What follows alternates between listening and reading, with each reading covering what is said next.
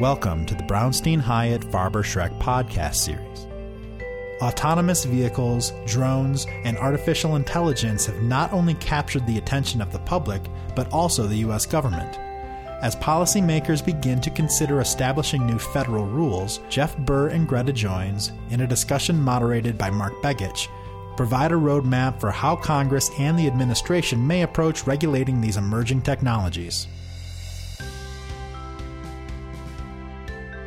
Welcome back to another Brownstein podcast. I'm Mark Begich, and I'm joined by my colleagues Greta Joynes and Geoff Burr. Uh, the topic of the day is innovation technology. And you know, it used to be when you said that, it was cell phones and computers. Today, it's much different. It's drones, autonomous vehicles, artificial intelligence, which some people aren't sure what exactly that means. Uh, and it's an amazing array of technologies now. The president has put in his proposed budget, uh, or announced that he would put in his proposed budget a, a new initiative potentially of a billion dollars in funding on research and development of non-defense artificial intelligence, which is a significant seems to be a significant investment it, in this world that we're in with artificial intelligence. And I'm going to really start with you, Greta. I mean. AI, as people call it, and a lot of times when you say that to people, they go, AI, what are you talking about? Artificial intelligence is an amazing shift of what's going on and what it means or what it could mean. You know, there's a lot of conversation 20 years out, 30 years out. There might be, you know, 30%, 40% less workforce because of AI. Mm-hmm. And so you have congressional people who are concerned about that job impact, but then you have uh, congressional people very uh, interested in what this can do. Tell me kind of where – what's happening? What's the administration thinking with their maybe billion dollars, but also where's the uh, legislative activity on this? You know, I think I think you highlighted the part of the, the, the major problem is that people haven't really been able to identify what AI means in a practical sense on Capitol Hill and in some parts of the administration. I think that the White House is increasingly focused on trying to bring more uh, folks into the AI type of technology. I think I think there is a concern in the White House and at the agencies that if we don't start investing in AI now, we're going to be way far behind, and the private sector is going to be moving it in advance, and the you know the government will be behind and and we won't quite be able to interact in the way that we should as you know the regulatory body for uh, many of these industries. Do, do, can I ask you a quick question? Sure. Do you think that this is always with technology. It seems like government, at least my time when I served in the Senate, you could never catch where the no. private sector is. So no. we would over almost like late to the game, and then we'd overthink it and put so much layering down that it made innovation became not stagnant, but it, it crippled it a little bit. Sure. Is that potentially what could happen here with AI? Yeah, absolutely. Yeah. I think you know as you try to regulate tech, especially innovative tech.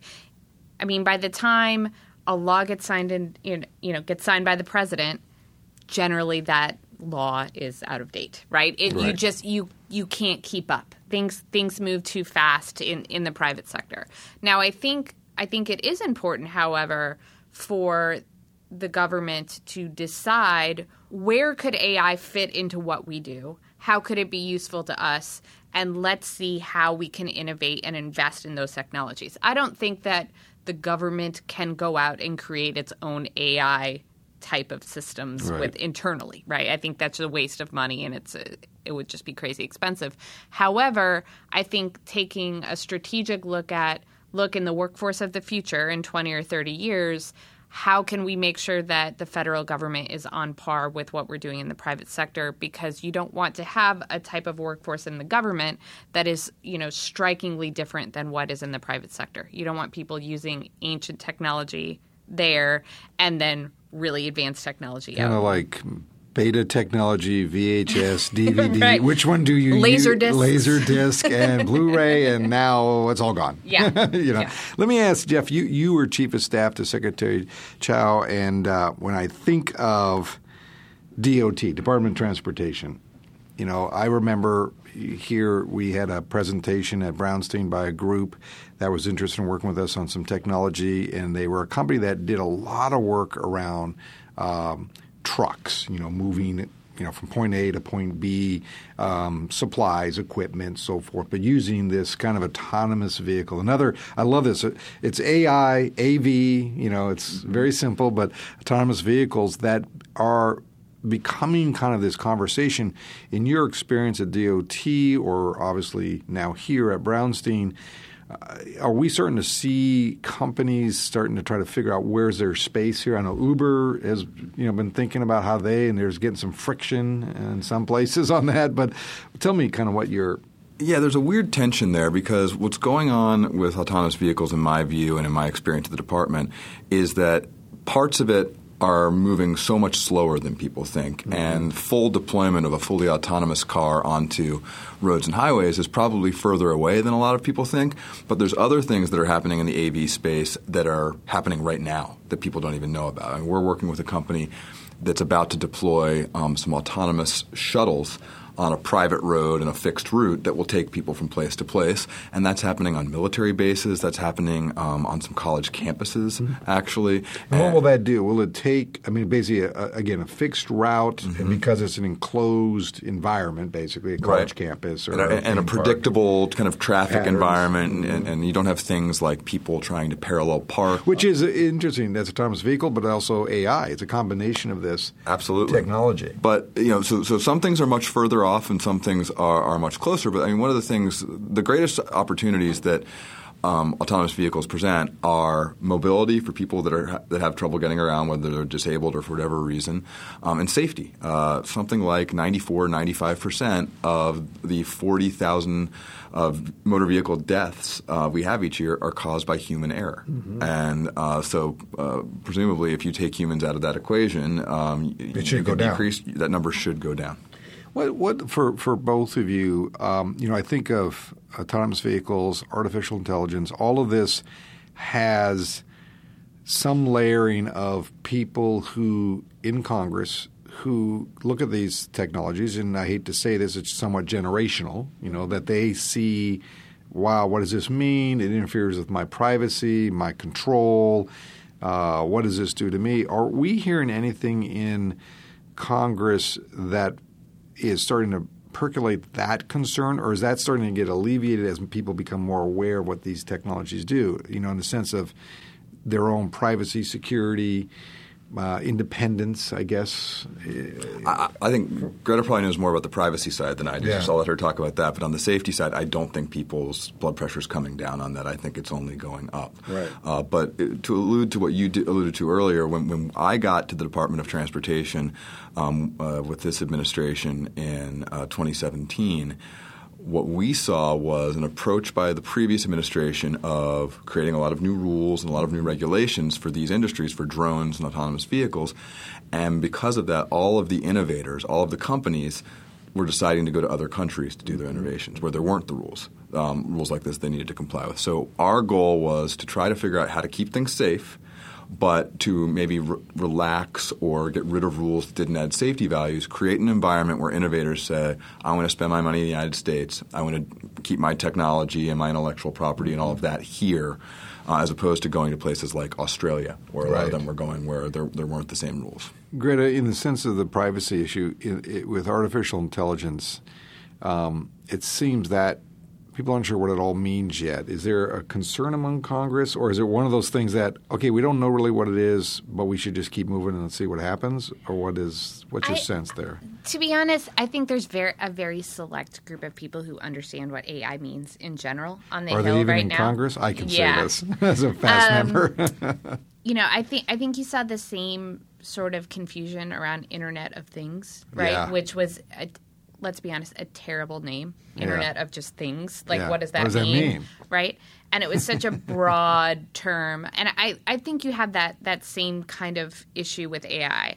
But I, in, in, regards to privacy, which is, you know, a broader discussion right now in the Hill, which is kind of a mess, to be yes. honest with you. And that's um, cybersecurity. It's everything. Right. It's just kind of this layering that's right. out there that people are very nervous about. I think I think what is happening in particular in AI, which will probably draw a lot of regulatory focus, is um, people are throwing AI into everything, right?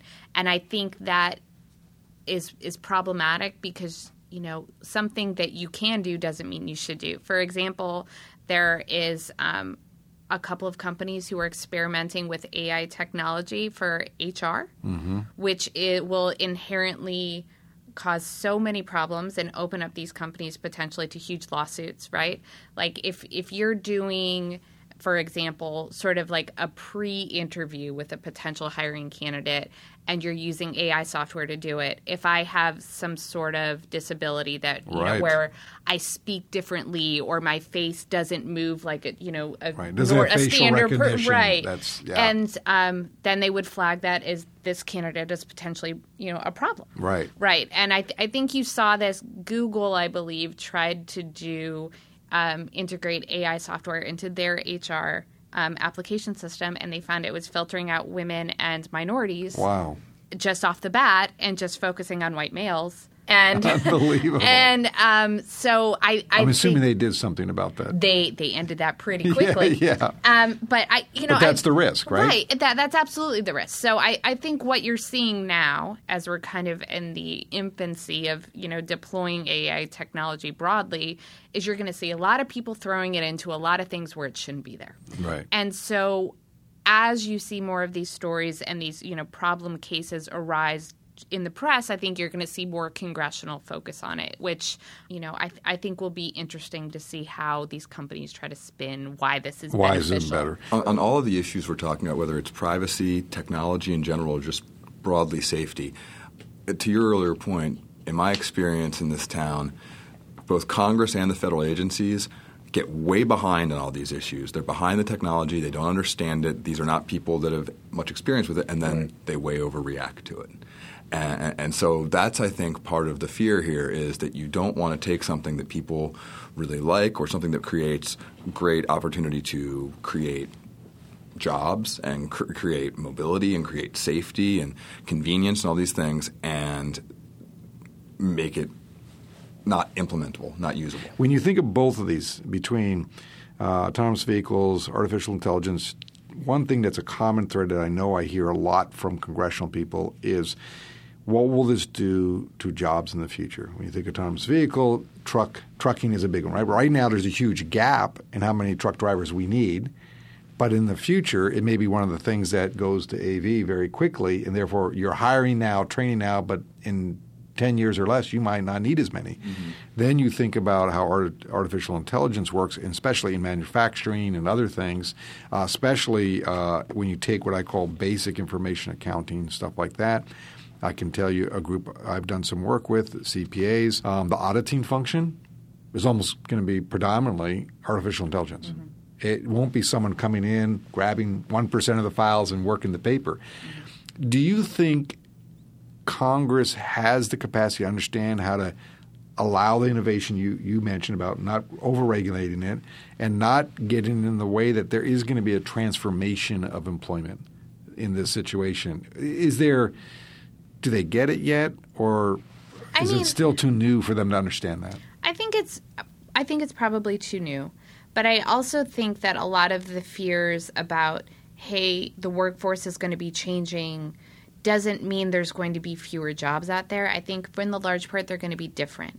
Like if if you go to different kinds of work they need to do. Exactly. I, I think there's going to be um, you know, for example, in a restaurant, right? If I can go ahead and I can order food and I have it brought to my table and I don't interact with a server as much, right. that just means you're going to have more people in the back because they're going to be more efficiently delivering food and preparing focus. food and delivering it to the customer. That's a great example of real. That's that's happening yeah. now. Yes, exactly. Yeah. So, and I I think if if you look at companies like McDonald's, for example, which is going to be integrating a lot more of this, they're going to be delivering more food, and they feel they're going to be selling more. So I think that um, they're actually hiring more people with the integration of some of these AI technologies into their stores than they were before. So I, I think it's going to be a question of yes, this type of job might be transitioning to something else, but it doesn't mean that there aren't going to be jobs in that same type of education level or skill right. set that aren't going to be There's available to shift. Americans. Right. Do you have any thoughts on that? Yeah. No, just to, to, to, the aspect of, of what Congress is going to do. Um, I think when you look at the industry entrance, I think they really wrestle with do we want uncertainty, which CEOs typically hate, yeah. or do we want rules that we might not like. And we actually get to hear from them a lot. We, right? we do. We represent a lot of corporate clients here at Brownstein. And eh? we do. And the other thing I think we hear them saying is – who do I want to be in charge when the rules are initially made? Right. Do I want this administration to be in charge? Do I want the next administration to be in charge? Who do I want to have control of Congress? And so when you look at things like the autonomous vehicle bill that's been bouncing around, what you've seen is a lot of these big AV entrants at first were like, we're for this. We want to do this. Yeah. And then when they started, I think, to realize, well, if we don't want any bill at all, that's a possible outcome too.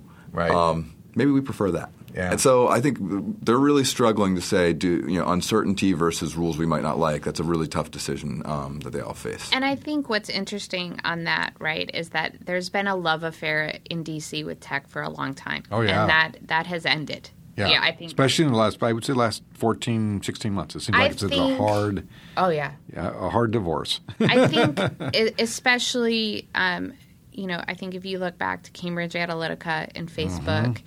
and the you know last election, I just think that you know the swing back has been swift. Yeah. So I think a lot of companies are starting to worry, and I think that they should, mm-hmm. that, hey, operating in absence of regulations means that the pushback eventually, when um, members realize that perhaps these technologies are detrimental to their constituents in some way is going to be hard and swift and we are going to take away your Juul pods right right, right. or you know yeah. or something to that effect and that's huge i mean that's potentially market changing for companies right. so i think it makes more sense and i think it's more prudent um, to start the engagement early as opposed to try and disrupt and figure it out later. Because at the end, you know, elected officials, again speaking as a former elected official, what hap- you when you respond to something like that, you overcompensate, mm-hmm. and they're usually the wrong way, mm-hmm. and that is the danger in your your concept of engage early, and it's really now you know bipartisan pushback. You know, it's yeah. not Democrat or Republican. Both groups have said, "Oh, wait a second here," and so that's an interesting uh, analysis. So let me get to the one last piece of this before we have to close out. Drones. This is an interesting one. When I was in the Senate, when I what I realized in my first two years, when the Air Force reported they will have more unmanned aircraft purchases year after year than manned aircraft aircraft purchases, it told me real quick that you know this this is the future in many different ways, for especially military. But now it's everything, right? Mm-hmm. There's a lot of stuff everything. going on right now. Uh, right before I left the Department of Transportation, we announced the drone integration pilot program. We're in nine states there's um, new drone activities being done in ways that weren't permitted before at night outside the line of sight of the operator and over people. But I think a lot of people think that there's like military and news media and food delivery are what they think right. drones can do. But really, they're, one, one of them was going to do um, mosquito eradication. Another uh, is doing defibrillator delivery. Oh, wow. And, and, in places like Africa, they're doing um, blood delivery to, wow. to, to remote places and there's also national security um, or, or, just general security implications for them and law enforcement implications. So there, there's more and more and more amazing things um, that they can do, and it's it's safer and cheaper than the way we were doing it previously. So there's a lot of stuff to be excited about there. Is Congress prepared on? I, I know when we were there, we uh, matter of fact, I worked with Senator Thune, and we wrote a piece of legislation in um, two bills to allow centers of excellence for uh, mm-hmm. unmanned aircraft drone development. It's for people to start experimenting, you know, understanding what this all meant. And it was really an interesting debate because, you know, no one knew what the FAA especially mm-hmm. was like, what does this all mean? And now it's almost like eh, FAA is kind of just it's going the flow is happening and they're like getting on the tide as much as they can but they're not controlling it as i think they thought they would six seven years ago yeah uh, i think the the speed with which um, drone registrations have gone up and the number right. of drones that are out there was much faster than i think was initially expected. And I, I, think FAA would tell you themselves they, they wish they were able to move a little bit more quickly on things like the remote identification of drone rule that they're working on right now. They're, they're certainly behind schedule on that, but I know they're um, working on it. Yeah. Um, and, and Congress has been a little bit critical of them for not moving more quickly. Um, but you know, the FAA, setting some of the Boeing things recently aside, it, it is a gold standard safety organization. Absolutely, worldwide. Uh, worldwide, and and they they want to they want to get this right. They're they're not known for, for speed, but they, they typically get it right at, at, at the end of the day, and they want to make sure that they get this right. Do you think, uh, Greta, in the sense of this kind of technology, drones, unmanned aircraft, do you think we? It seems like a, uh, the United States seems to be all on this one really on the cutting edge of this. It seems that way. I think that they are. You know, there's other. In, in particular, China has really aggressively tried to push American entrants out of the market, and they've been largely successful in that. Um, I think Israel has some really interesting technology as well. I, I think, in particular, where you're going to see a lot of members who are going to have interest in this is in rural communities. Mm-hmm. Um, I think, to Geoff's point, some of what you're seeing in terms of uh, medical delivery, I mean, that's really important, yep. especially um, medication delivery for the elderly. If you live on a rural farm in the yeah. middle of nowhere, being a, your doctor being able to send a drone with your refill would be life changing for yeah. a lot of people. Absolutely. And especially in Alaska. I, I, can tell you in Alaska, and, and also when you think about veteran care right now, 25% of all veterans live in rural communities, and there's always a connection of medical needs and yeah. services.